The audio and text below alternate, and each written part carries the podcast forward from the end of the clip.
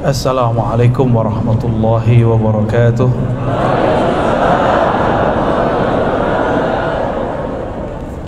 الحمد لله رب العالمين حمد الحامدين حمد المستغفرين حمدا يوافي نعمه ويكافئ مزيده.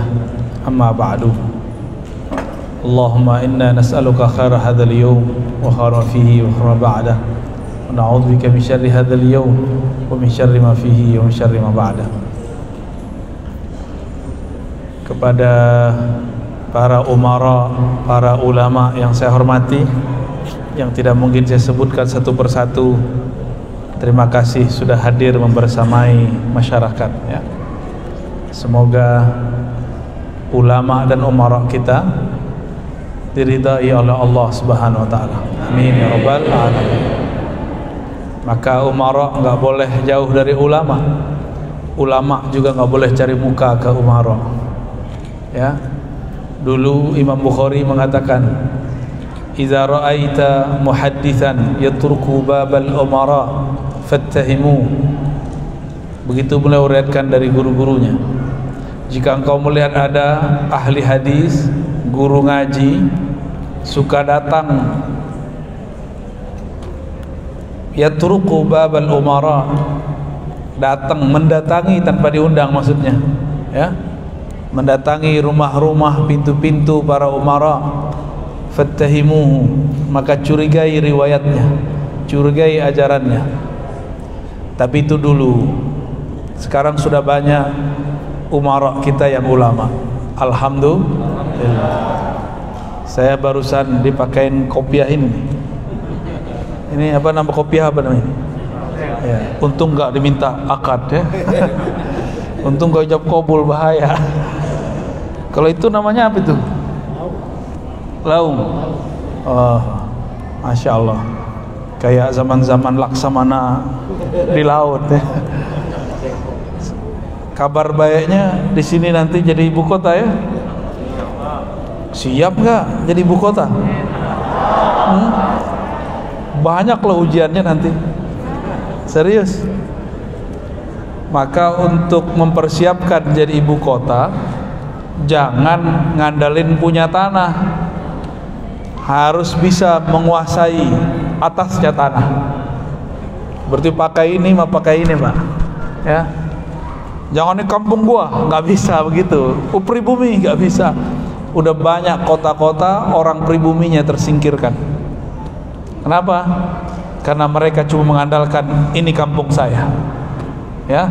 Semoga nanti para umaranya ulamanya mempersiapkan intelektual umat spiritual umat akal dan ruhani sekaligus ya. Tapi itu belum tentu juga pak.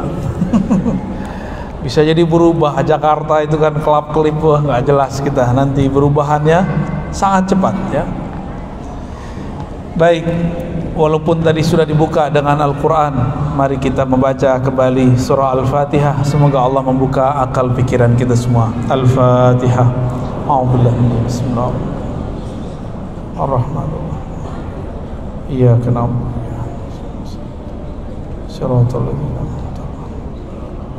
Oh.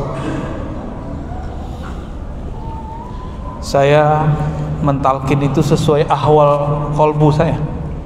Keadaan di kolbu. Jadi nanti kalau itu nggak nggak datang, berarti kita muhasabah aja, nggak ada talkinnya ya.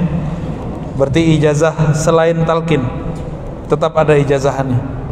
Nanti kita tunggu aja kondisinya ya. Insya Insya Allah. Karena kami mentalkin nggak sembarang, jadi tergantung isyarat-isyarat ya. Terserah percaya atau tidak, tapi begitulah. Bapak Ibu yang melakukan Allah Ini sudah akhir tahun Tanggal berapa ini? 30 ya. Besok 31 Tidak terasa kita sudah Bersama pandemi 2 tahun. Terasa awalnya kayaknya sulit sekali. Yang kena di Pulau Jawa Yang rame di Penajam. Ya.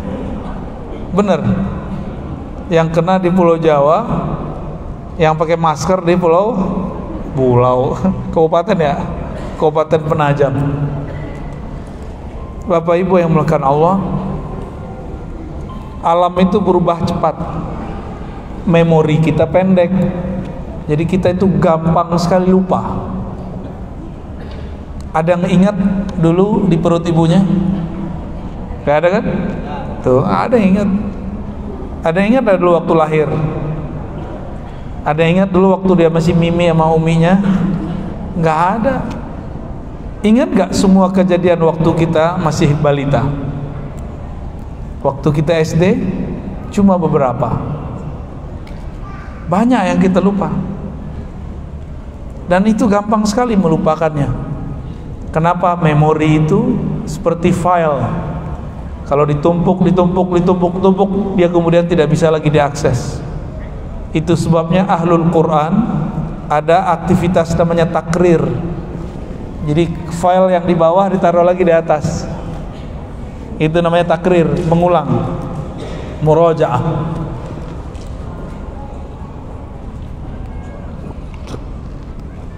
Ada yang ingat gak dulu ketemu Allah? Tanya Ustadz aja lupa. Ustaz, nggak ingat kan dulu ketemu Allah? Tuh nggak ingat. Sama kita berarti. Cuma kita dikasih hadiah di, dikasih pertemuan-pertemuan yang lain yang membuat kita ingat ingat yang baru sebelum kita ke alam ini kita dulu sudah ada sebelum ke sini jadi Bapak Ibu ini kita lah yang disebut makhluk asing. Alien bahasa Inggrisnya. Nabi sendiri mengatakan kun fid dunya ghariban au abir sabil. Jadilah di dunia ghariban. Ini anak kecil dipisah pak. Nah, dipanggil bapaknya. Ya. panggil panggil. Nah dipisah nanti baru bisa diem tuh. Jangan dilarang tapi dipisah. Kun fid dunya ghariban jadilah di dunia gharib. Apa arti gharib? Gharib orang asing. Karena memang kita asing. Jadi ruh itu mendarat di janin tubuh ini sebenarnya adalah kendaraannya ya.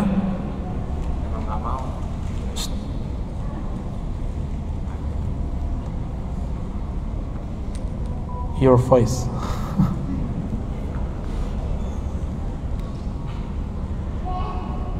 Kun fid dunya ghariban.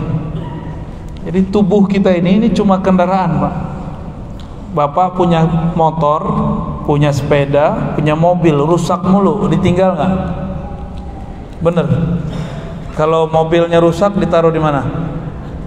Bengkel. Kalau nggak bisa jalan lagi diapain? Tinggal aja. Ah, itu namanya meninggal.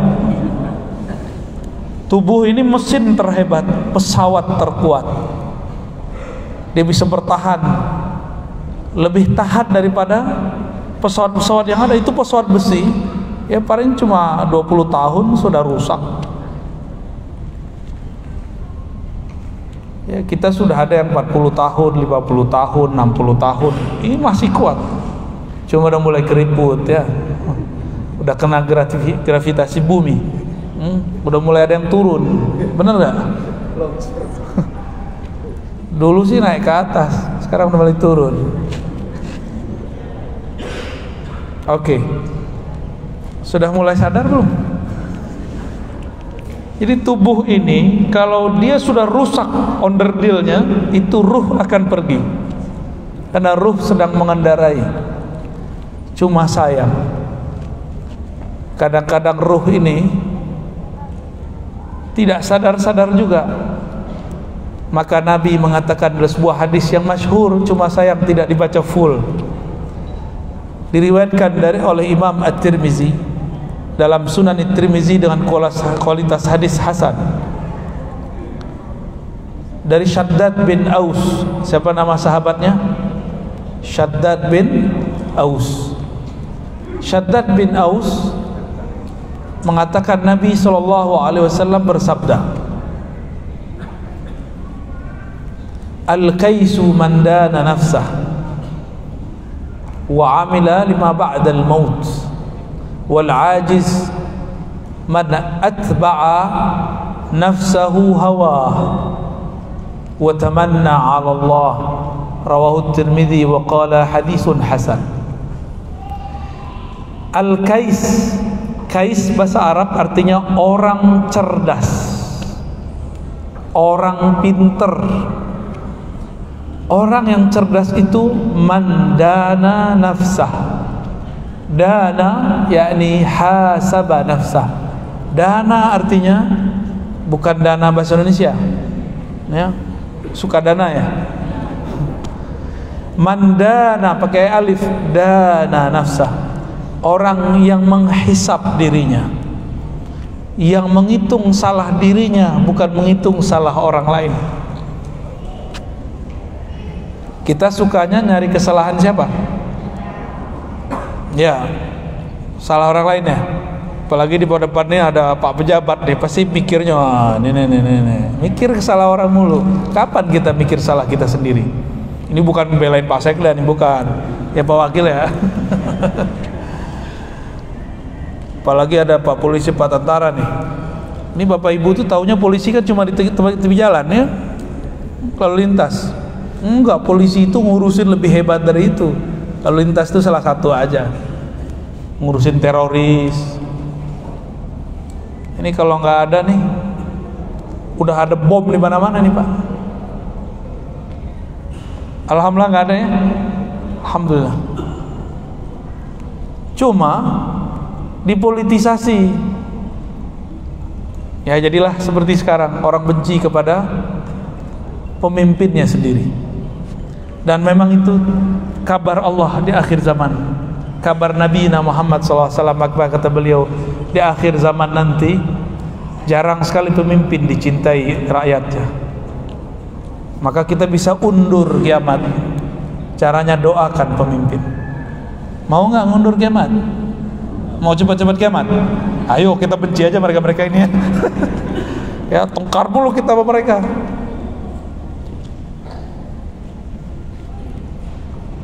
Al-Kais orang yang cerdas itu, orang yang bijak itu, orang yang menghitung kesalahan dirinya.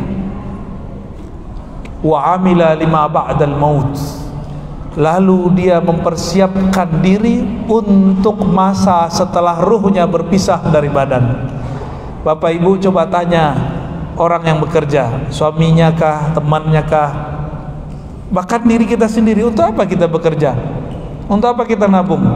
Untuk masa tua, benar? Benar nggak? Kenapa orang numpuk-numpuk duit, beli tanah di mana-mana, investasi, ingin hidup enak di masa tua, benar ya? Tapi dia jamin nggak dia hidup sampai tua? Banyak yang investasi, investasi, investasi, banyak yang menumpuk, menumpuk, menumpuk, mati sebelum menikmati. Makanya di hadis itu dikatakan orang cerdas itu bukan yang numpuk-numpuk, numpuk-numpuk duit, bukan. Orang cerdas itu yang memanfaatkan nikmat hari ini untuk persiapan masa depan. Duit yang ditanam di tanah jadi tanah dia. Duit yang ditanam jadi bangunan jadi rongsokan dia. Jadi mau pesawat, mobil, jadi rongsokan semua. Tapi kalau ditanam jadi amal, jadi sedekah, jadi hadiah, maka dia naik. Pilih mana? Kalau kita ingin hidup enak di masa tua, kita nabung. Pengen hidup enak nggak di alam kubur? Beneran? Sedekah dong. Udah sedekah belum hari ini? Udah senyum belum hari ini? Hah? Tabassumuka fi wajhi akhika sadaqah. Gimana mau senyum ketutup masker? Senyummu sedekah. Kok bisa sedekah? Ternyata sedekah itu intinya bukan materi. Idkhalus surur ila ghairina. Sedekah itu intinya membuat orang senang senang dikasih duit kan? Senang. Senang disenyumin nggak kalau yang senyum gendruwo tau nggak? Tapi kalau yang senyum mukanya masya Allah ger-ger sendiri pulang-pulang senyum-senyum sendiri ketempel senyum dia ke kita. Bapak Ibu yang muliakan Allah apabila memang ingin senang di alam kubur coba sedekah. Tapi ada satu riwayat dari Muaz bin Mu'ad di Muaz bin Jabal. Kata beliau ma min amalin anja min azabil qabr min zikrillah. Tidak ada amalan yang lebih dahsyat mampu membebaskan orang dari siksa azab kubur melebihi zikrullah zikir kepada Allah zikrullah itu jangan dibayangkan cuma baca nama subhanallah subhanallah subhanallah, subhanallah. itu zikir itu namanya zikrullahnya lisan. Zikirnya mulut senyum zikirnya lidah kata-kata yang baik. Zikir telinga mendengarkan yang bagus-bagus yang merdu-merdu Al-Quran.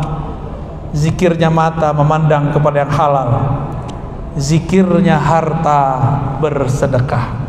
Jadi bersedekah itu dia zikir dia berzikir coba rasain kita kalau bersedekah lalu orang mengatakan semoga engkau diberkahi Allah kita bergetar ada ada rasa bergetarnya Dulu saya dititipi oleh salah satu lembaga zakat untuk memberikan santunan satu orang aja. Penggali kubur. Tahu penggali kubur? Yang bakal gali kubur kita nanti. Itu saya disuruh tolong anterin duit cuma setengah juta. Dikit apa banyak? Dikit itu bagi anak kecil sih banyak. Ya, tapi kalau kalau bagi orang kiri kanan saya mah dikit ya. Itu batuk doang ya kiri kanan mungkin bagi mereka biasa tapi bagi ini penggali kubur dia tidak pernah digaji sebagai penggali kubur cuma uang jasa uang capek. Itu kita anterin 500 ribu. Apa kata dia? Semoga kamu diberkahi Allah nak. Pada bukan duit saya. Ya? Semoga kamu ah, didoain rezeki. Macam-macam. Itu dia doa bulu roma saya berdiri semua, jantung saya berdebar. Ini apa yang terjadi?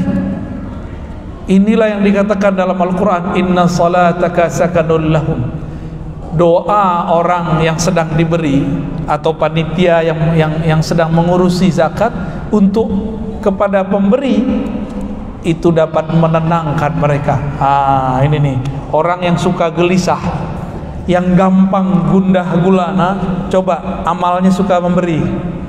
Pasti senang bar. Ya. Tapi senangnya tunggu dulu senang yang mana nih? Senang dipuji apa senang yang mana? Maka dalam bersedekah kolbu tetap harus zikrullah. Kolbunya harus zikrullah. Kalau enggak nanti dia akan terbersit ingin dipuji. Setan itu pinter bapak ibu. Setan itu kalau kita gampang lupa setan susah lupa. Maka setan itu pendendam datang ke Nabi Musa apa kata setan? Mus mus gitu ya. Bukan mul ya. Kalau mul Pak Mulyadi ya mus mus katanya kamu bisa ngomong sama Allah. Berarti kamu temannya Allah ya akrab ya? Hmm, kata Nabi Musa. Kalau gitu tanyain dong. Aku pengen tobat nih. Ah, ternyata iblis pernah pengen tobat. Iblisnya pernah pengen tobat. Masa kita nggak pengen tobat? Maka sejahat-jahat orang pasti ada keinginan untuk ber, bertobat. Maka Nabi Musa jawab Nabi Musa ini kan kalau berbicara kepada Allah nggak perlu pakai waktu langsung masuk ke dalam dirinya. Apa kata Nabi Musa? Bless bless.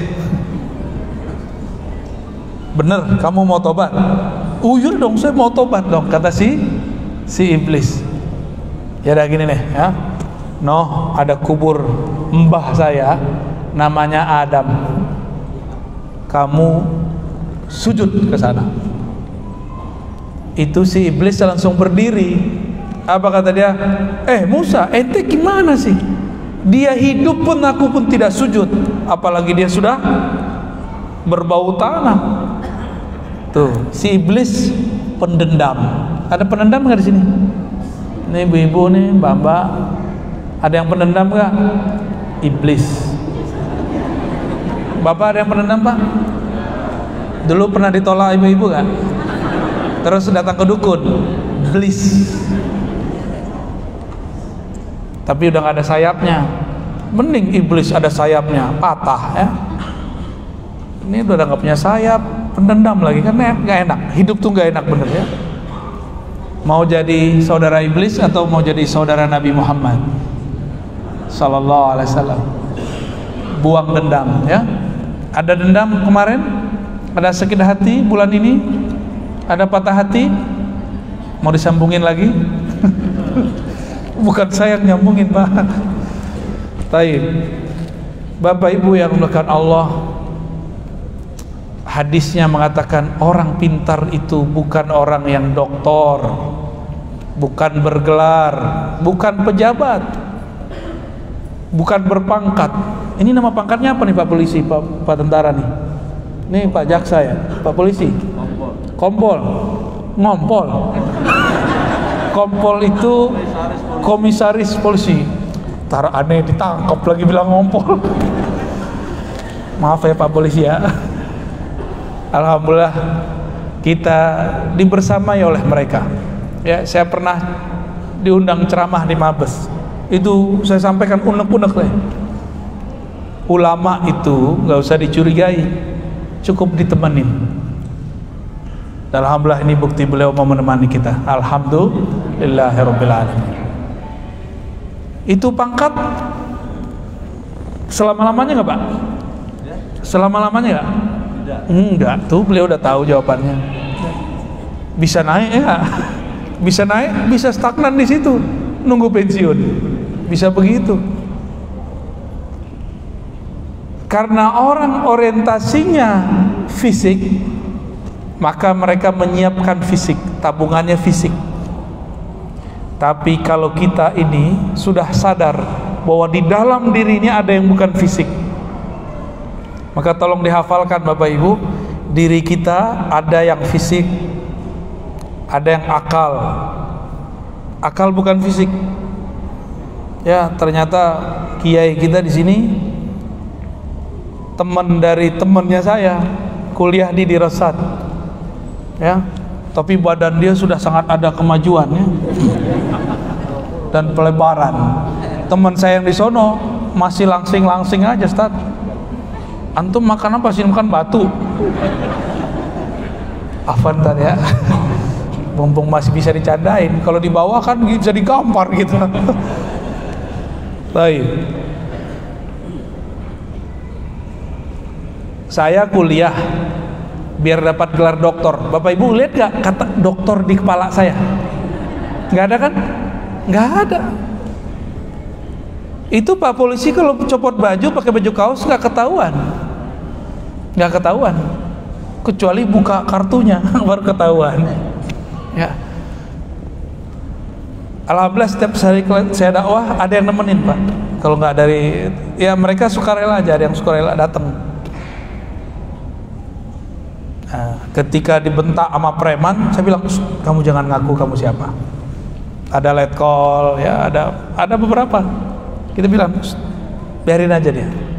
Kadang-kadang negur tamtama dia sudah letkol dia sudah kombes pak. Dia diam aja oh ya ya ya ngancurin nafsi ya ngancurin sisi ego gua saya anania. Ini bahaya itu. Kalau ustadz egonya gelarnya atau baca kitabnya nggak tahu dia dalam hatinya. Nggak tahu dia saya ini ustadz nggak tahu nih saya ini baca bisa baca kitab. Nggak tahu dia kalau saya ini doktor Elza ada itu semua. Itu bukan orang cerdas itu ya. Walaupun kuliahnya bagus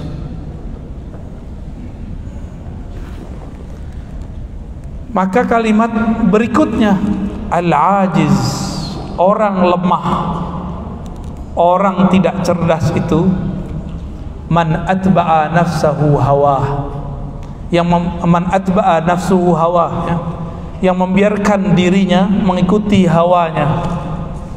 Maka dalam bahasa kita ada yang disebut hawa nafsu.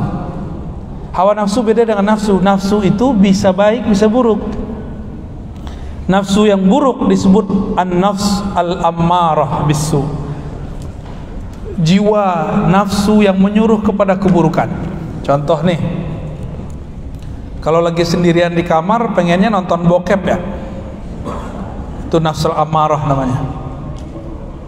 Ya. Kalau lagi ngelihat yang bening-bening pengennya apa ini? Pengen matanya nggak bisa kedip ya?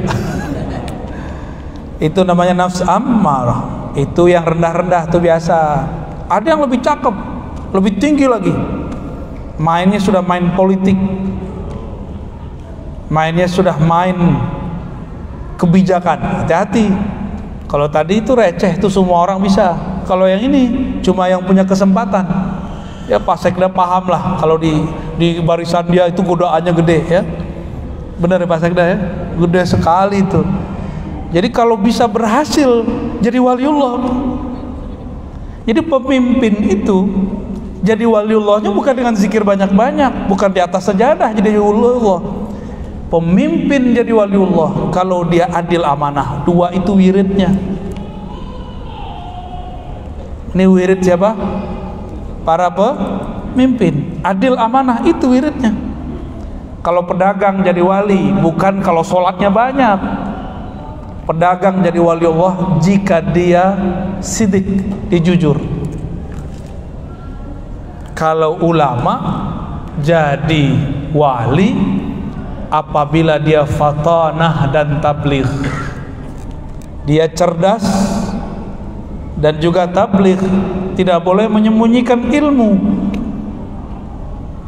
Harus membelikan kepada ahlinya memberikan kepada yang pantas menerimanya memberikan ketika orang siap menerimanya Ah kalau siang-siang begini itu susah orang siap menerima talkin. Ya, karena secara energi orang masih terikat dengan dunia. Beda ketika saya di Kalimantan Selatan udah malam, Pak. Orang udah capek, tempatnya jauh dari keramaian, di tengah hutan, di atas bukit. Udah mau tengah malam, udah jam 11 baru turun tuh perintahnya. Talkin kita talkin itu semua orang. Tapi kalau siang-siang ini habis ini pengen kerja lagi kan? Nah ya ambar lagi nanti. Orang yang lemah itu kata Nabi man atba'a nafsahu atau nafsuhu hawa man atba'a nafsahu hawa. Siapa yang membiarkan dirinya mengikuti hawanya. Hawa itu bahasa Arab artinya kecondongan. Condongnya nafs kepada yang negatif.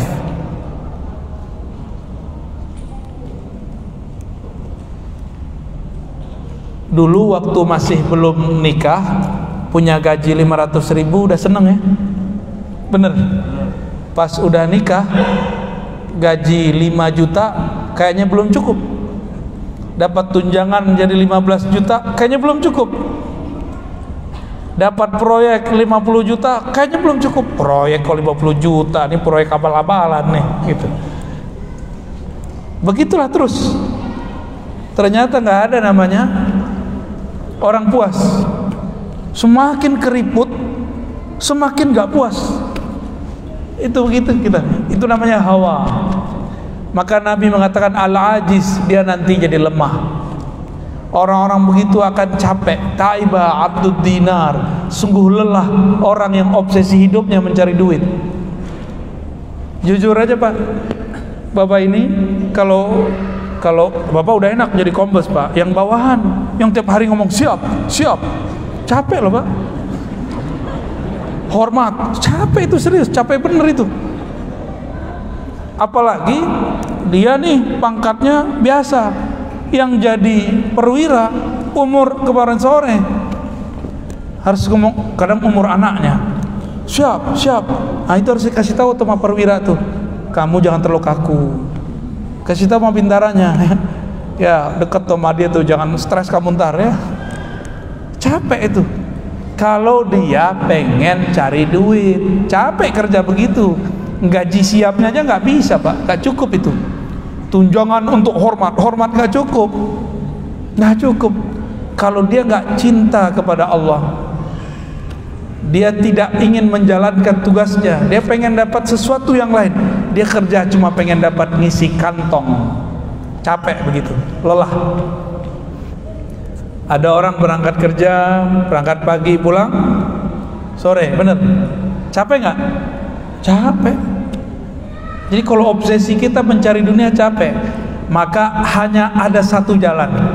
Jadikan bekerja di dunia itu nilainya akhirat. Gimana caranya? Sama seperti tadi.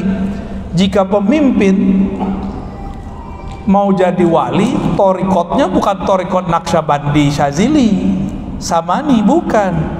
Torikotnya apa tadi? Amanah dan adil. Ya, tinggal dicek aja adil nggak? Tinggal dicek aja amanah nggak? Oh masa lalu, kan masa lalu. Ini kan ada tahun baru. Bisa buat lembaran baru, nggak usah khawatir. Ya, Sebelumnya saya bisa pernah makan duit subhat, duit samar. Ke depan kan bisa diperbaiki. Kalau jangankan duit yang gak jelas. Dulu di masa Rasulullah orang yang sudah lama hidup makan riba lalu tobat kata Allah falahu ma salaf ya bagi dia apa yang telah berlalu biarin syukur-syukur nggak ditembak sama KPK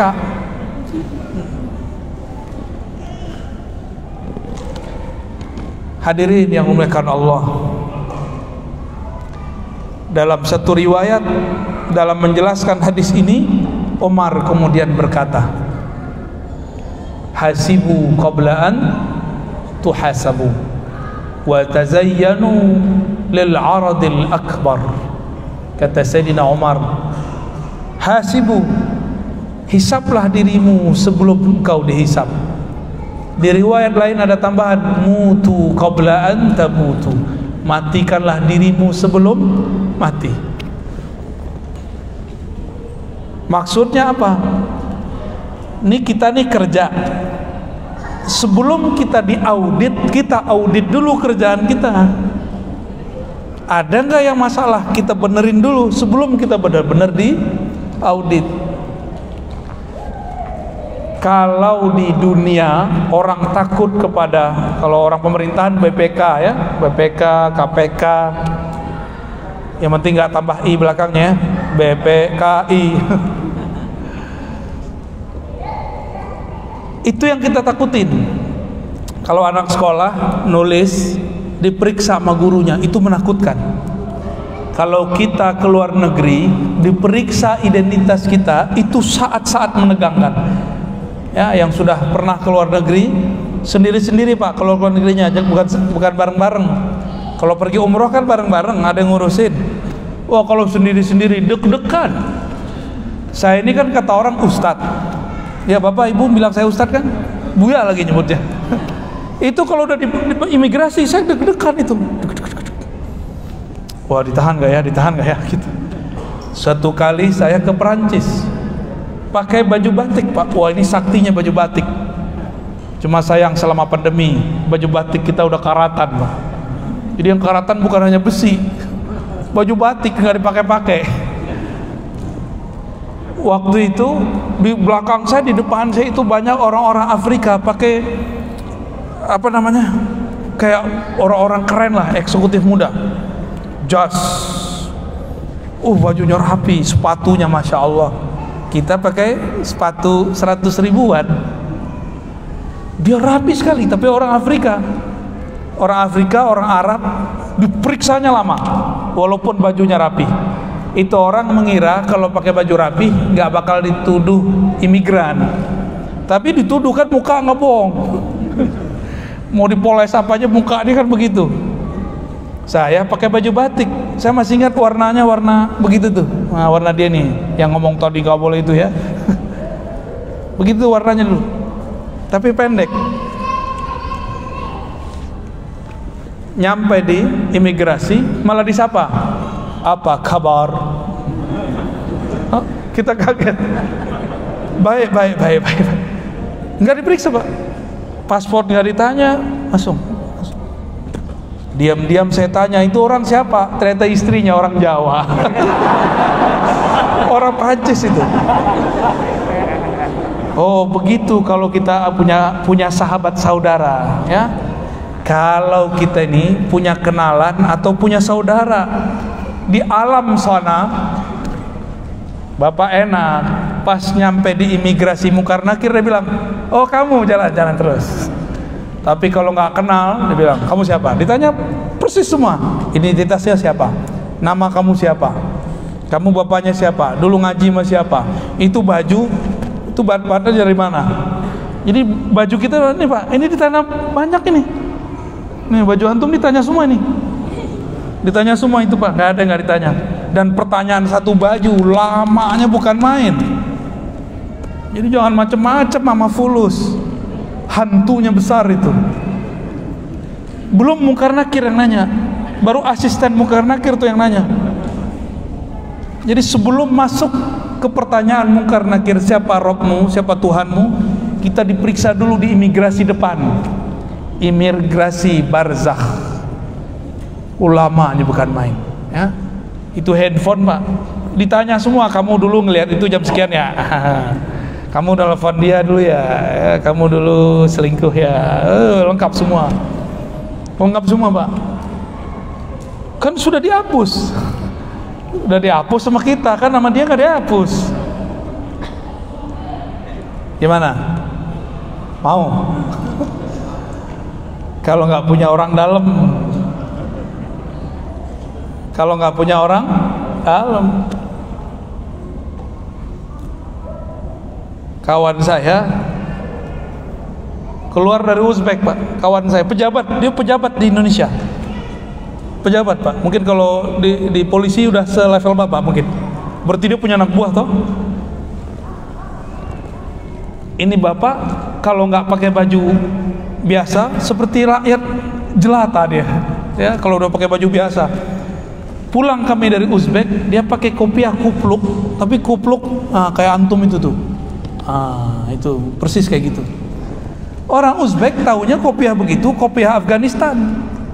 Orang Afghanistan kalau pakai serban dalamnya begitu.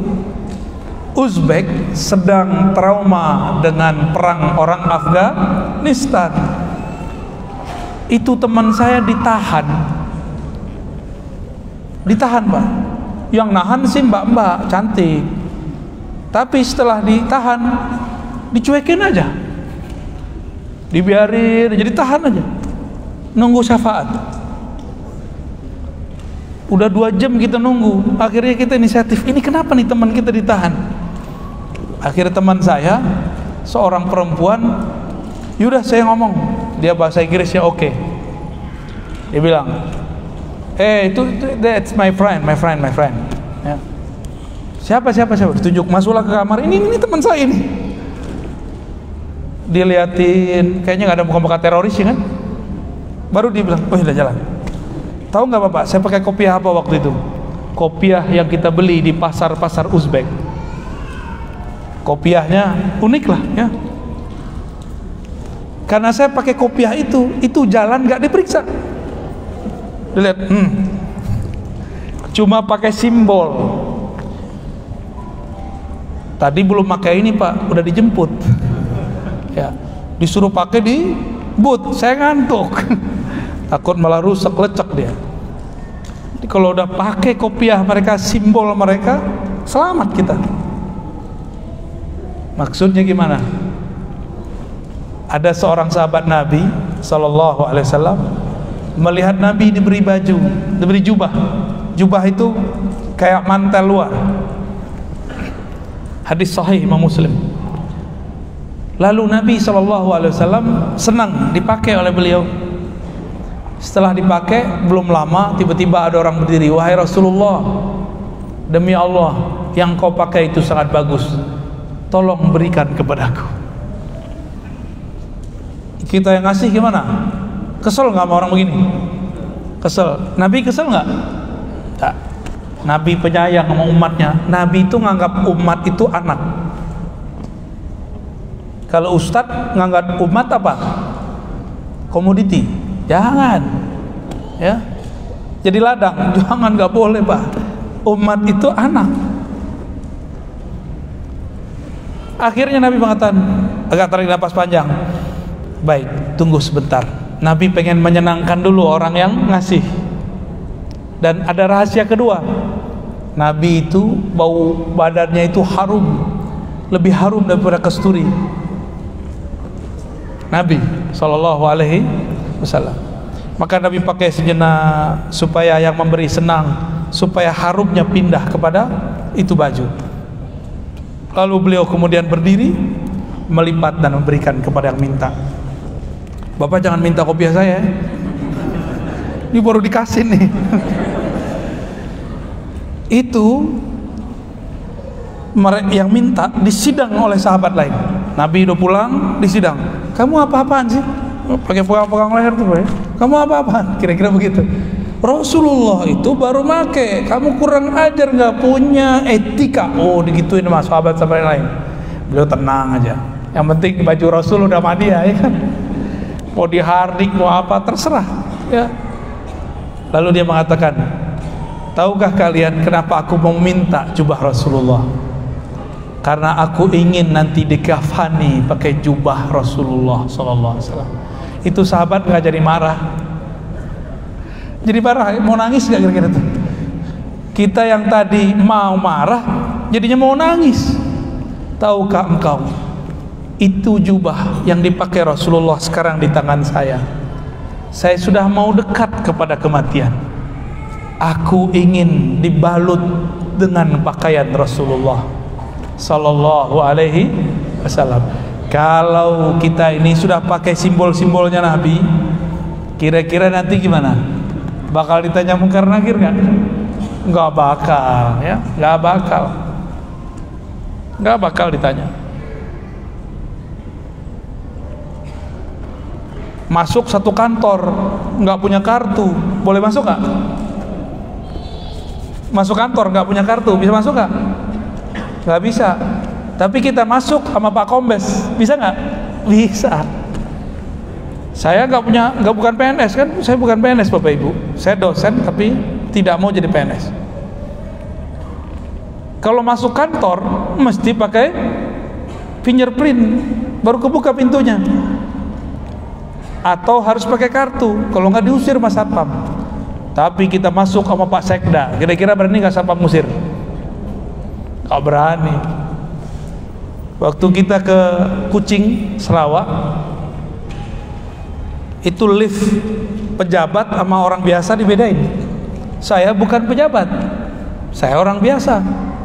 Tapi diundang oleh pejabatnya. Masuk liftnya lift pejabat. Nggak ngantri sama orang ini bahasa-bahasa majazi.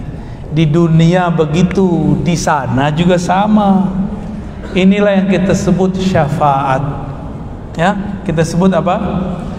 Maka berkenalanlah bermajlislah dengan orang-orang yang kenal kepada Allah. Gak cukup soleh kenal kepada Allah. Kalau udah kenal sama Allah berarti orang-orangnya Allah. Ahlullah. Kalau sudah kenal Allah maka siapa pun di lingkaran orang kenal Allah itu dijaga oleh Allah subhanahu wa ta'ala. Kalau di hadis Nabi versi ahli hadis ini versi ahli hadis sama ahli rohani beda dikit. Kalau versi ahli hadis Sab'una alfan min ummati Yadkhuluna al-jannah Bighairi hisabin wala adab. Hadis Bukhari. Ada 70 ribu Umatku Yang masuk surga tanpa hisab dan azab. Saya yakin muka-muka kayak kita ini gak ada yang masuk ini ya. Gak ada pak, gak masuk. Satu pun gak ada. Serius? Apalagi yang di depan-depan saya ini gak ada. Bukan-bukan nafsu semua. Termasuk saya pak. Kita nggak ada yang pantas jadi 70 ribu itu sahabat Nabi 124 ribu. Udah nggak masuk semua berarti kalau dari kalangan sahabat ada 70 ribu tanpa dihisap sisanya mana? Sisanya dihisap. Abdurrahman bin Auf pulang dari Suriah bawa 12.000 onta ke Madinah Aisyah dengar baru Aisyah paham. Oh ini yang Nabi dulu omongin ya. Kata Nabi dulu waktu hidup itu Ibnu Auf saya lihat di akhirat ngesot. Tau ngesot pak? Bukan suster ngesot. Abang ngesot. Nyapu lantai badannya. Badannya susah sekali jalannya. Bahkan yamshi ala sadri. Dia jalan itu pakai dadanya disampaikanlah oleh murid Aisyah kepada Abdurrahman bin Auf apa kata Abdurrahman Auf kalau begitu semua yang aku bawa dari Syam 12 ribu di riwayat Abu Nuaim 10 ribu di riwayat lain ada yang berkurang ada yang bertambah saya sedekahkan ke Baitul Mal. Dulu begitu beliau. Ya. Terus yang dilihat Nabi berubah gak? Berubah karena takdir orang itu ada banyak cabangnya. Jadi takdir kita ini banyak cabangnya, bang. Ini kalau para pejabat ini ada takdirnya minimal ada dua, pensiun dengan bahagia atau masuk penjara. Dua aja.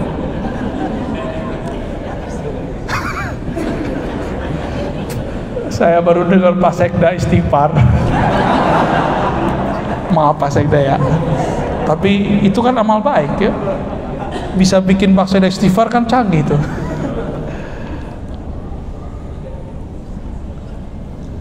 Takdir kita dua terus. Jadi ke depan itu takdir dua, maka disebut baik, buruk, baik, buruk. Itu dia satu, sejajar tuh. Tinggal milih kakinya ke mana.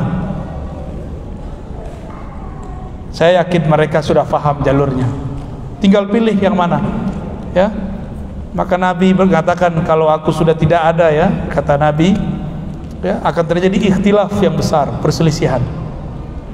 Lalu di hadis yang lain Nabi kasih jalan istafti kolbak kamu berdialoglah dengan dirimu sendiri. Hati kita kan ngerti pak ini bikin aku bahagia atau cuma senang kalau senang tinggalin kalau bahagia ambil. Kalau bahagia berarti dia halal, dia bersih.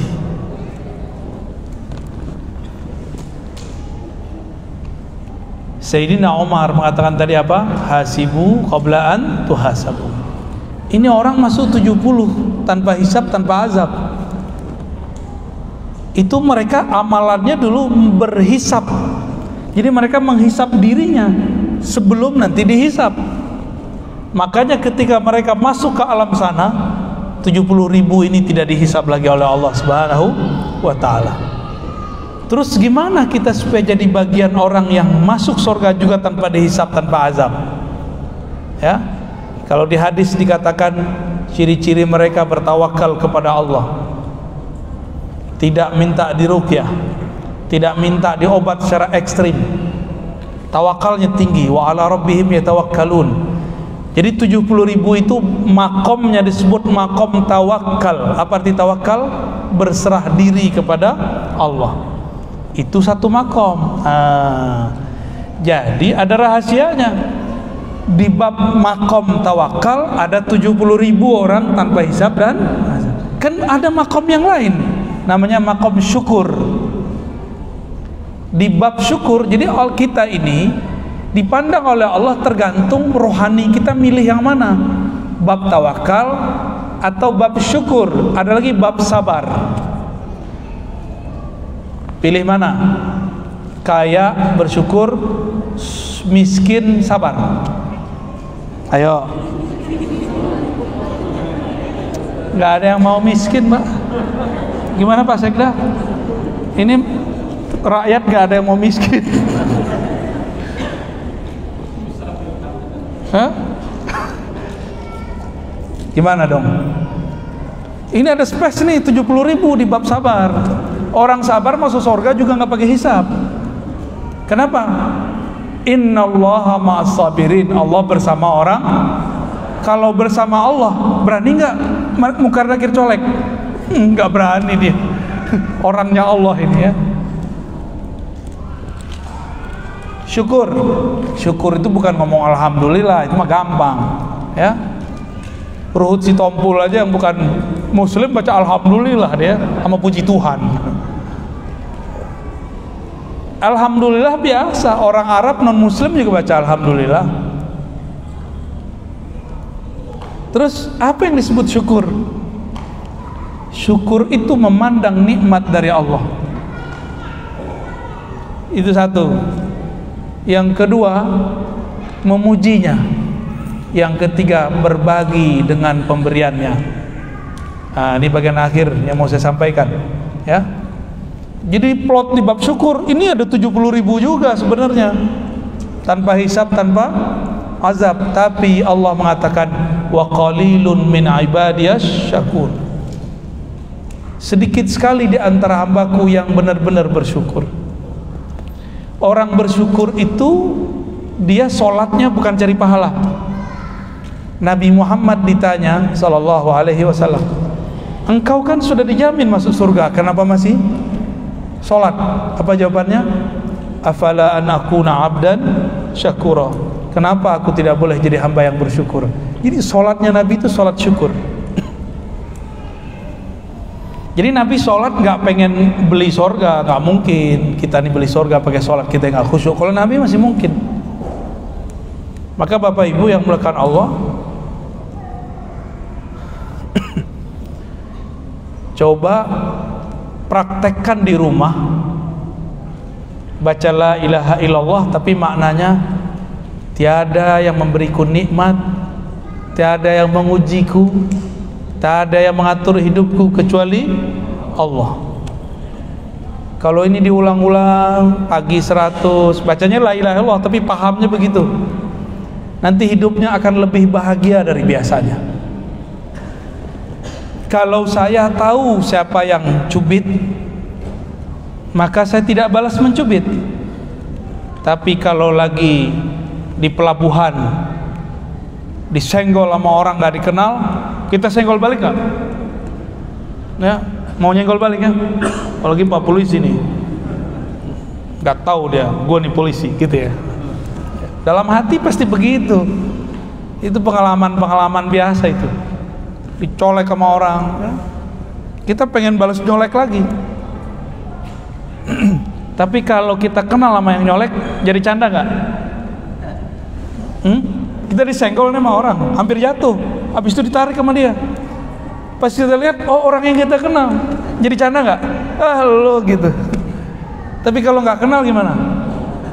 Oh ambil kerah bajunya. Kamu siapa? Maunya apa Allah itu ingin menjadikan kita itu keluarganya atau temannya. Kita yang nggak mau jadi keluarga Allah kita yang nggak mau jadi temannya Allah. Teman itu bahasa Arabnya bisa wali bisa sadiq bisa zamil bisa sahib. Tapi kepada Allah disebut wali Allah itu pengen jadi wali kita Allahu waliyul ladzina amanu. Allah lah wali temannya orang beriman. Kalau sudah temenan nama Allah, lalu Allah colek dengan pandemi. Akhirnya dompet kita jadi tipis ya. Badan kita sakit. Ada yang alumni Covid? Gimana rasanya? Sakit gak? Susah napas gak? Jangan-jangan Covid-Covidan. Kalau yang asli itu sakit. Sakit bener. Saya dua kali kena Alhamdulillah masih hidup. Kalau nggak nggak ketemu kita ya. Yang pertama nafas sakit kayak kebakar. Kalau yang kedua saya udah lupa ya saking udah biasanya. Sakit tuh bener-bener sakit. Tapi dalam masa sakit lemes itu seakan-akan dibayangkan ini cubitan-cubitan dari Allah yang menganggap dirinya teman ya Allah waliyul lazina manu kalau itu ingat oh hilang. Beratnya tuh hilang. Langsung farhan langsung bahagia.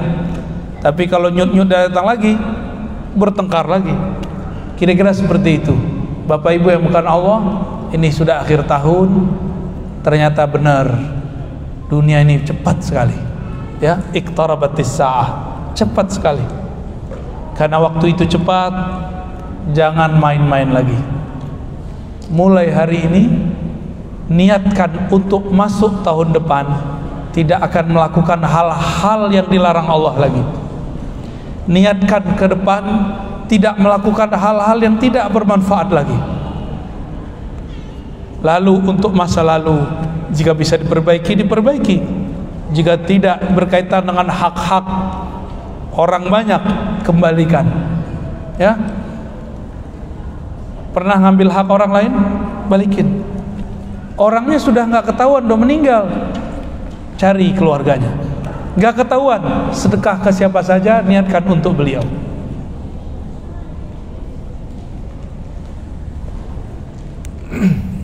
Inilah lebih kurang yang dapat saya sampaikan mengenai refleksi akhir tahun. Berhisaplah kamu sebelum engkau dihisap. Maka orang-orang yang menghisap dirinya sering mengukur dirinya di dunia kata Sayyidina Umar nanti di akhirat yakhifullahu alaih. Allah akan meringankan hisapnya. Bapak Ibu seperti saya sebutkan tadi isyaratnya memang tidak ada. Tapi saya kasih oleh-oleh zikir mau. Tapi bukan talqin hanya ijazah zikir. Ada satu zikir saya menyebutnya mungkin sudah ada yang menonton yang merekamnya. Disebut maqalidus samawati wal ard. Zikir buhul langit dan bumi. Selama masih ada orang berzikir begini maka tidak akan ada kiamat di muka bumi. Diambil dari ayat surat asy-syura lahu maqalidus samawati wal ard. Miliknya lah buhul-buhul langit dan bumi. Ternyata penjelasannya setiap langit dan bumi itu ada malaikat-malaikat yang memikulnya. Malaikat ini tidak sanggup memikul langit dan bumi kecuali dia punya zikir. Inilah zikir yang mau saya turunkan. Zikirnya sudah bapak ibu tahu semua. Cuma mungkin kaifiatnya belum dapat. Caranya pertama istighfar. Eh, caranya pertama syahadat Kenapa syahadat? Barangkali kita pernah kufur secara batin, pernah syirik secara rohani. Maka setiap kali zikir wajib syahadat ulang supaya zikir kita diterima di sisi Allah Subhanahu wa taala. Kemudian yang kedua istighfar. Cukup tujuh kali. Ya. Baca Al-Fatihah kirim untuk Nabi sallallahu alaihi wasallam dan guru yang mengajarkan berikut solawat ya. Kalau sempat. Lalu baru masuk ke zikirnya. Zikir yang sudah kita hafal. Subhanallah. Seratus kali. Bukan dibaca subhanallah bukan. Satu-satu.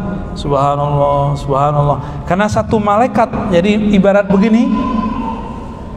Di setiap tiang ada malaikat itu tiang ada malaikat. Malaikat bisa memikul yang ada di atasnya. Itu karena dia punya zikir yang diberikan oleh Allah. Satu malaikat zikirnya cuma satu aja. Subhanallah subhanallah. Sampai kiamat. Si malaikat tetap zikir kalau di bumi ada orang yang berzikir.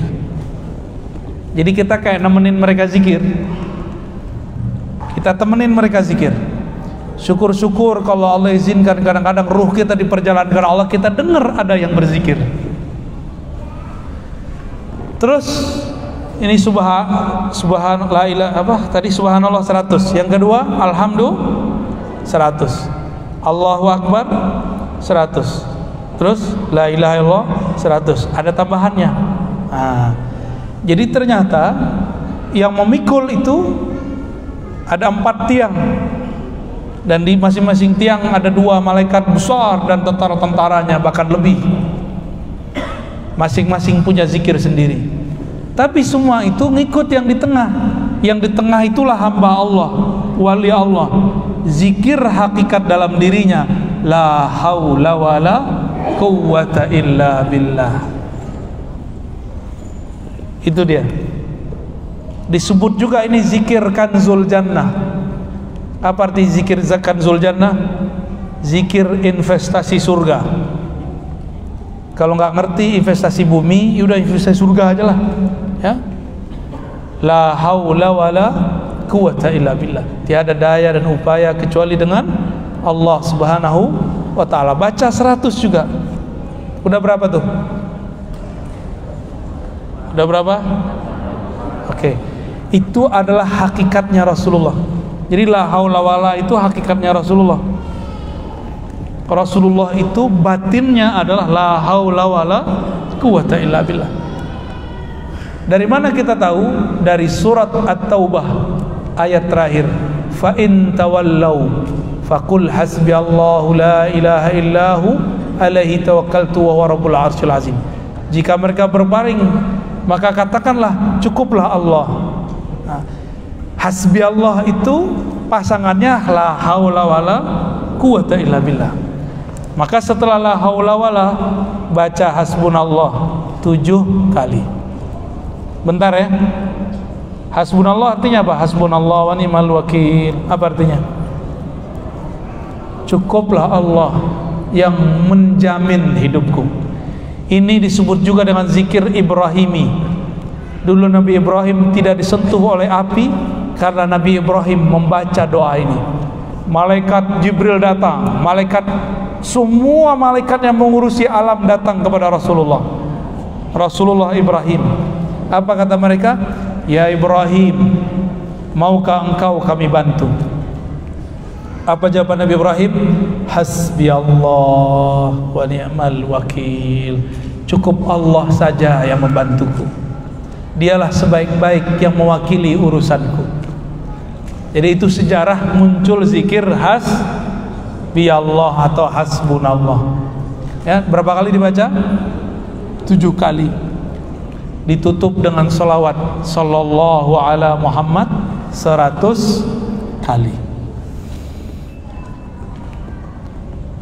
Udah berapa tuh zikirnya? Pasti ada yang bilang banyak amat sih. Eh, main handphone udah berapa lama?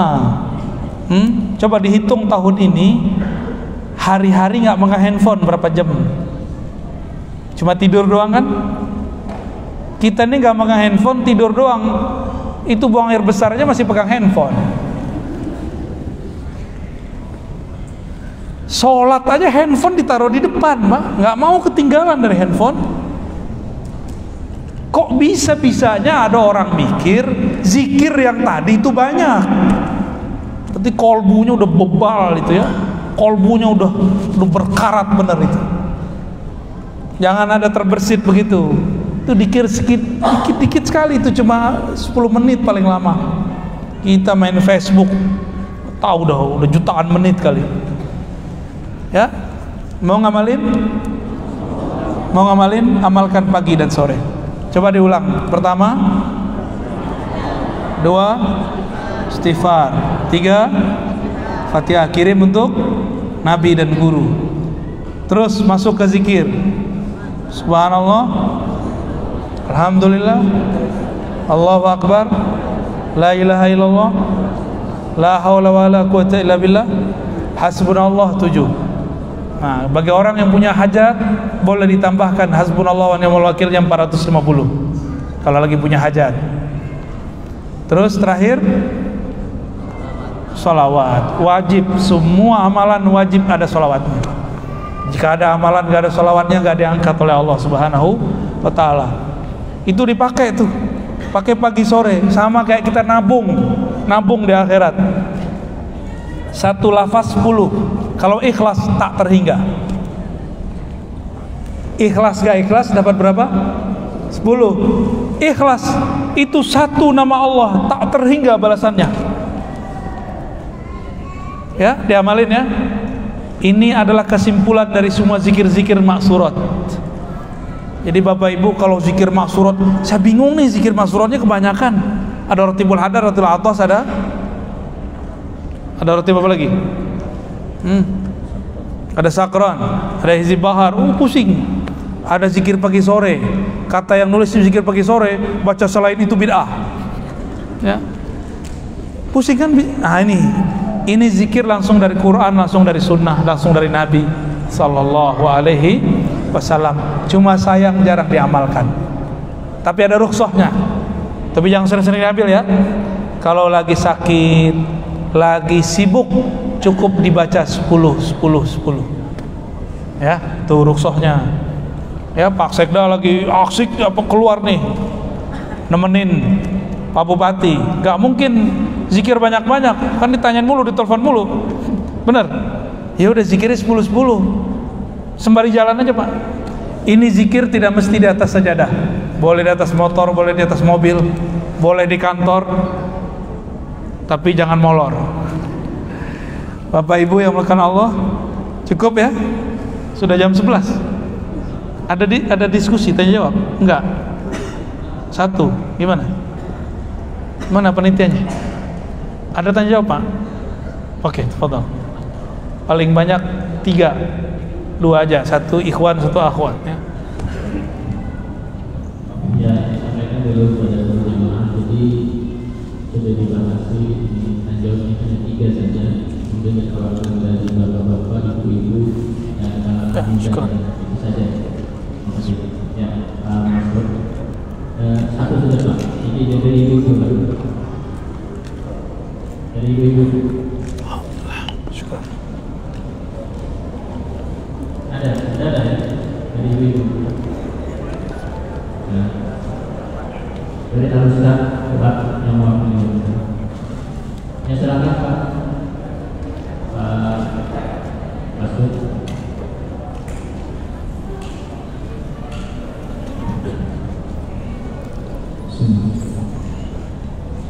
Warahmatullahi wabarakatuh. Alhamdulillah Wassalatu wassalamu ala rasulillah Sayyidina wa habibina Wa syafi'ina Wa nuri qulubina Wa qurratu a'yunina Sayyidina Muhammad Wa alihi wa Muhammad اللهم صل على سيدنا محمد الفاتح لما أغلق والخاتم لما سبق ناصر الحق بالحق والهادي إلى صراط المستقيم وعلى آله وصحبه وقدره Saya dengar Ustaz. Biasanya saya jaga ceramah ya untuk bertemu dengan beliau dan anak-anak saya mudah-mudahan yang pertama, saya pribadi sangat berterima kasih dengan munculnya ustaz-ustaz pembela wal Jamaah yang banyak membantu bagi kami untuk menggantar aliran keras ini yang banyak membela agama. Alhamdulillah saya banyak uh, melihat ceramah beliau dan ada dua buku beliau yang sering mengajarkan kami sudah mengajarkan sejak 2012 yaitu yang pertama al Musyabidun yang ditulis oleh uh, Mufti Mesir Syekh Ali Jum'ah kemudian Al-Hafai Ali Kasawah sampai detik ini sampai sekarang saya juga masih mengajarkan bukunya jadi saya sangat-sangat berterima kasih kepada guru kita uh, Buya Razi telah dipilih oleh Allah untuk membela al-sunnah wal jamaah. Kemudian yang kedua, posisi saya sekarang lagi menulis buku, jadi saya menafsir Al-Quran ke dalam tiga bahasa. Nah, tiga bahasa, bahasa Bugis, bahasa Latin dan bahasa Indonesia. Kemudian uh, saya sudah terjemahkan kitab bersaji ke dalam tiga bahasa juga. Nah, jadi saya sangat ingin sekali untuk menghadiahkan buku kepada beliau. Dan momen ini uh, saya sangat berharap untuk diberikan kesempatan menyerahkan langsung satu menit saja. Silakan. Ada satu pertanyaannya dan nanti Saya saya cuma buku. silakan. Oke. Oke. Oke, nggak usah di situ aja, situ, situ aja. Ya, syukuran ya. Gue ini bahas Bugis. Bugis ada Indonesia aja. Oke. Syukuran ya, jazakallah khair. Barakallah fiik. Allahumma sholli ala. Hmm. Baik. بارك فيك ان شاء الله ان شاء الله silakan Pak Masud langsung saja diperkenalkan namanya. Kemudian dari mana dan langsung bertanya Pak? Assalamualaikum. Assalamualaikum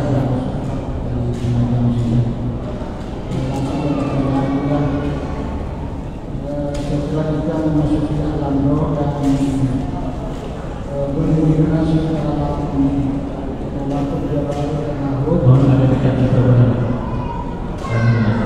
dan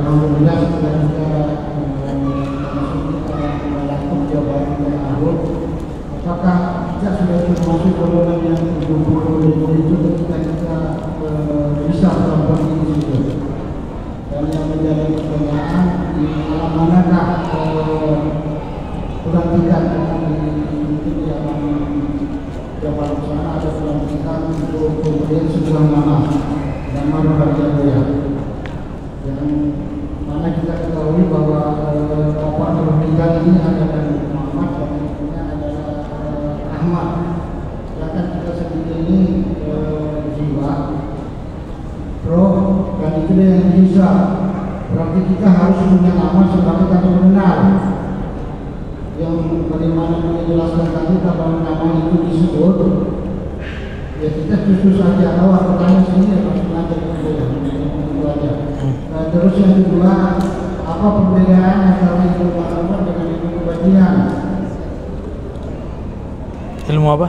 ilmu makrifat dengan ilmu Oke. kebajikan Baik, baik. Terus Oke. sehubungan dengan apa yang selalu dibahas bahwa Imam Mahdi sudah sudah mulai menampakkan diri dirinya dia punya ilmu sakti.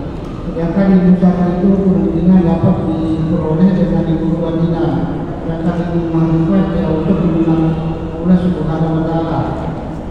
Jadi apakah golongan yang ilmu itu harus mengenal eh, ilmu manfaat dan menguasai ilmu kita ilmu kebajikan juga ya saya kira itu aja yang Terima kasih atas kesempatan. Assalamualaikum warahmatullahi wabarakatuh. Itu ada? Tidak ada ya. Kalau tidak ada tidak silakan maju. Iya. Depan bu. Pertanyaan jelas.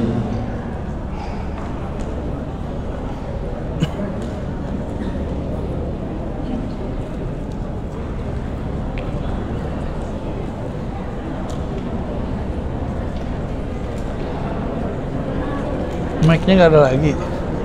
Hah? ya Waduh. Itu Jadi nggak syar'i. Seharusnya ada satu di sini. Terima kasih kesempatan yang diberikan saya. Mungkin saya poin aja, Ustaz. Ini mungkin kesempatan yang besar yang akan kami tanyai. Bagaimana adakah amalan-amalan seorang wanita supaya bisa menjadi wanita yang soleha yang bisa mengikuti Hadijatul Kubro. Terima kasih. Karena Hadijatul Kubro adalah wanita yang luar biasa. Terima kasih. Wanita siapa? Hadijah Oh.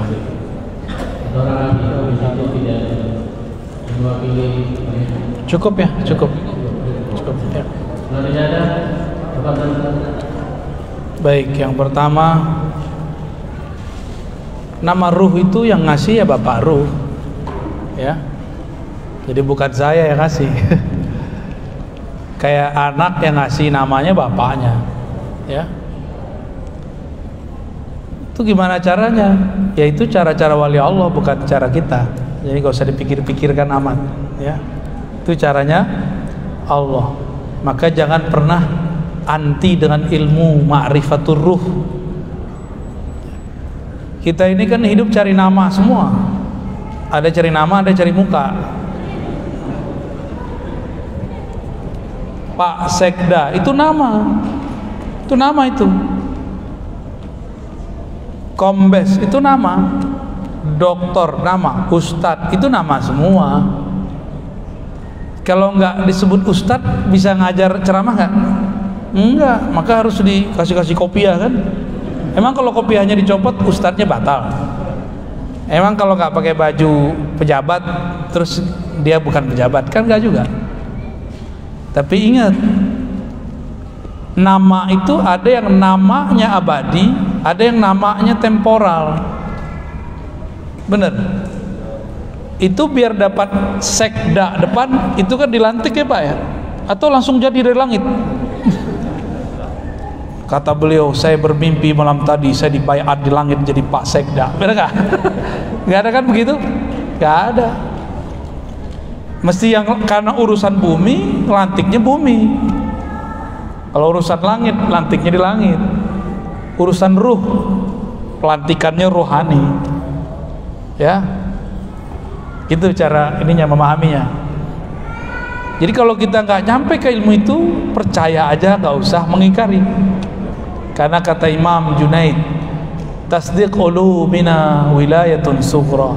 Kamu percaya saja dengan ilmu tasawuf ilmu ruh ilmu ma'rifatullah itu sudah wali kecil. Wali kecil berarti sudah ditemenin Allah. Cuma ya kecil mau kecil bagaimana lagi ya?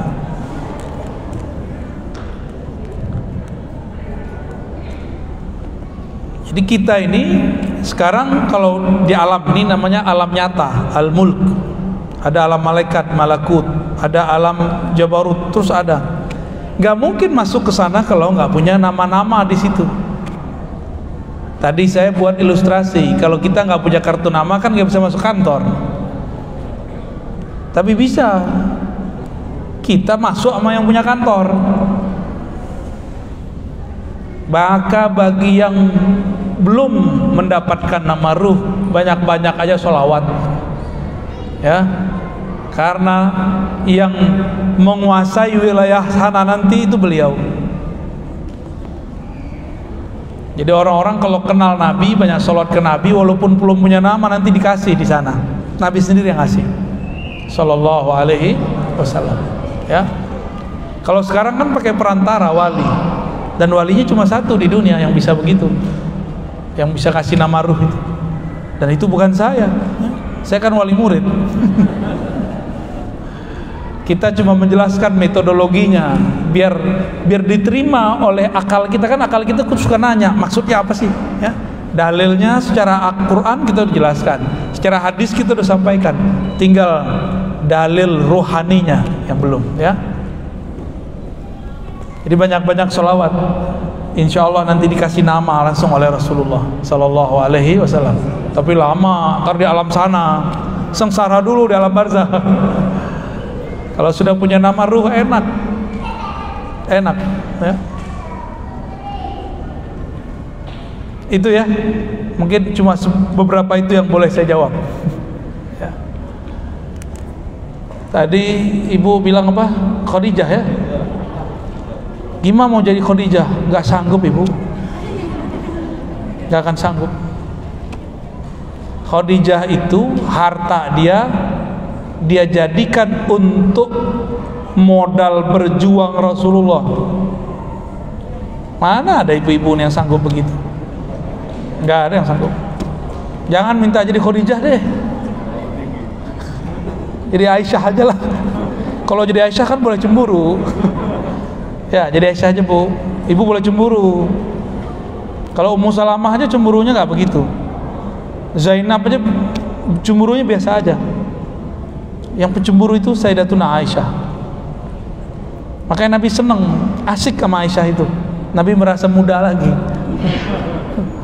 Pengen muda gak? Cari Aisyah baru ya. Pak Sekda aja ada ketawa-ketawa nih udah udah pasang wah bahaya pasang kuda-kuda istri-istri Rasulullah itu manusia.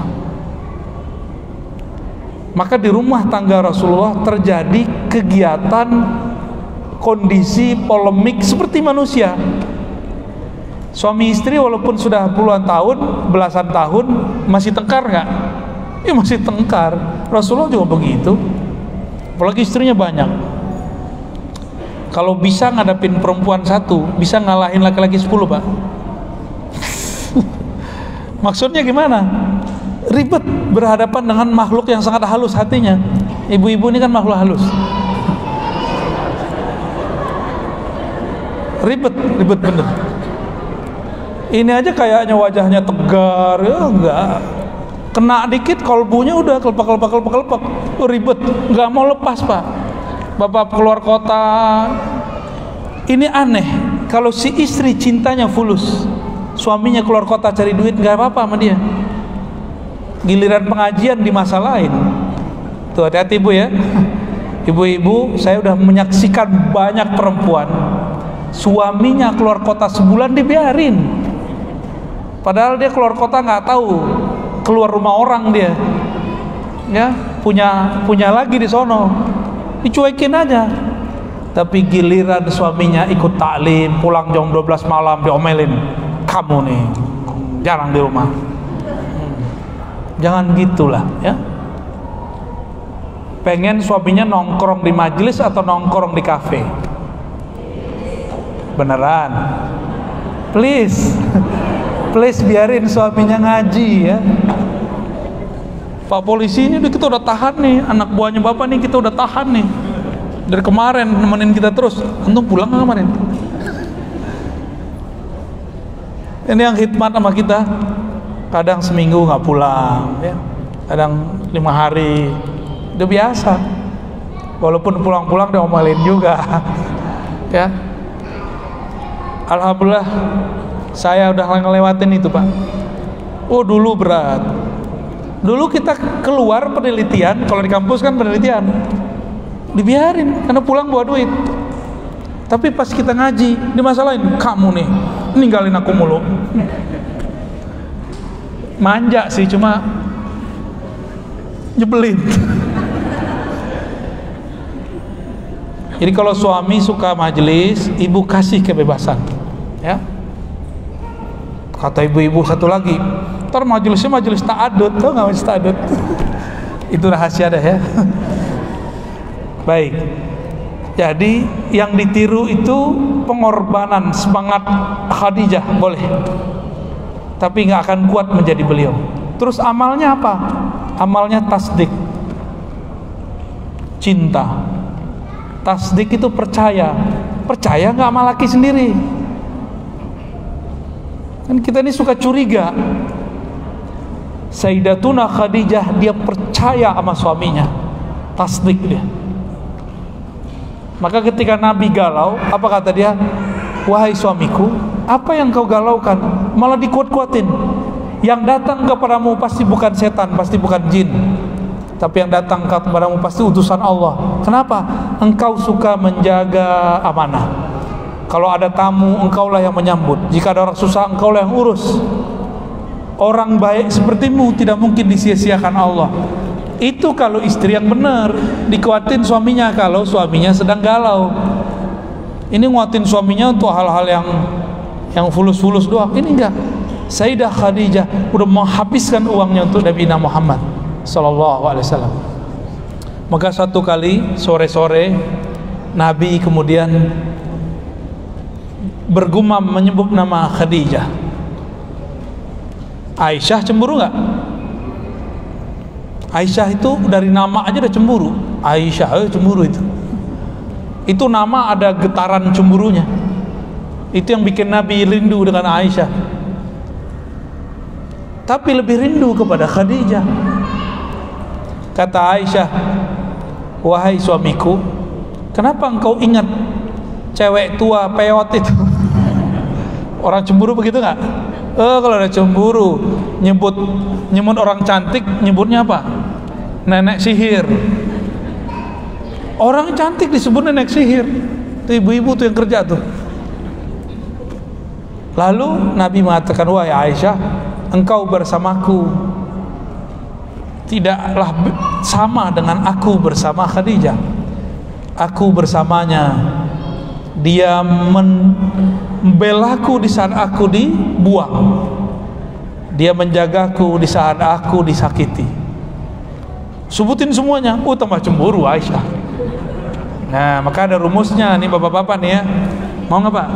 Jangan sebut-sebut nama orang lain perempuan lain depan ibu-ibu ya. Walaupun di hatinya ada yang lain. Jangan jangan banyak sebut. Ini kami kasih ke, tahu kelemahan kami ibu-ibu laki-laki itu nggak ada yang namanya mencintai satu orang tuh nggak ada terima nggak harus terima emang begitulah kita katanya di rumah engkau lah satu-satunya bohong Satu di sini, satu di sono, satu di sono. Iya. Jadi jika ada suami masih beristrikan satu, itu dia berarti nahan nafsu dia tuh bu. Bener. Dia nahan nafsu dia tuh. Karena nafsu laki-laki itu pengennya banyak. Rasulullah itu diberikan oleh Allah kekuatan 100 laki-laki. Istrinya cuma 11. Karena ngurusin umatnya lebih banyak. Sayyidina Sulaiman diberikan hak kalau satu orang sempat seharusnya Nabi 400 kan? Karena kekuatannya 100. Satu kekuatan empat perempuan, empat istri yang boleh dia nafkahi. Nabi Sulaiman terbukti istrinya 600, gundiknya 400, lengkap 1000. Itu Nabi Sulaiman. Nabi Muhammad ngambil jatah cuma berapa? 11. Pak Sekda berapa?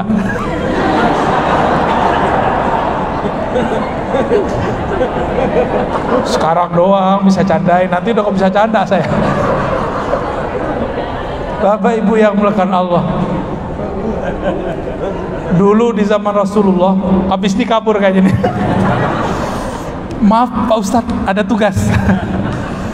Di zaman Rasulullah Sayyidina Anas mengatakan, "Akramuna aktsaruhum azwaja." Orang paling keren, paling top di zaman kami, cowok yang banyak bini. Di zaman Anas bin bin Malik. Kalau sekarang kan beda. Sekarang tergantung itu pilihan hidup ya. Jadi laki-laki kalau dia sudah memilih satu, ibu jangan kemudian kat-katain lagi. Ya. Sebenarnya suami-suami itu bukan satu itu karena setia, karena takut.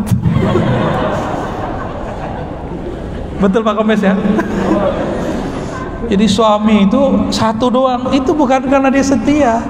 Dia takut dia sama ibu. Atau takut jabatannya copot. Hmm? Mungkin kode etik jabatan, ya kan? Makanya nggak enak jadi PNS. Mau nikah sidang dulu. Allahumma sholli ala sayyidina Muhammad. Mohon maaf ya Bapak ya, saya candanya mungkin berlebihan. Saya harus menghisap diri saya sendiri juga ya. Bapak Ibu yang melakukan Allah, menjadi orang baik itu nggak usah ribet. Mulailah dari dialog dengan diri. Amalkan apa yang didengar walaupun sedikit, lalu istiqomahkan. Ini nih zikir pagi, start sore kan udah mulai bisa zikir. Besok zikir lagi. Begitu terus jadikan habit. Ketinggalan ganti di waktu lain. Kalau sudah begitu baru disebut sebagai Abdullah, hamba Allah. Kenapa kita bisa istiqomah kerja tapi tidak bisa istiqomah berzikir? Semoga yang hadir, yang ikut berjuang, yang ikut membuat acara ini Allah berkahi semua. Amin ya rabbal alamin. Untuk kita semua yang hadir mari kita saling berkirim Al-Fatihah. A'udzubillahi minasyaitonir rajim. Bismillahirrahmanirrahim. Siratal Allahumma. Assalamualaikum warahmatullahi wabarakatuh.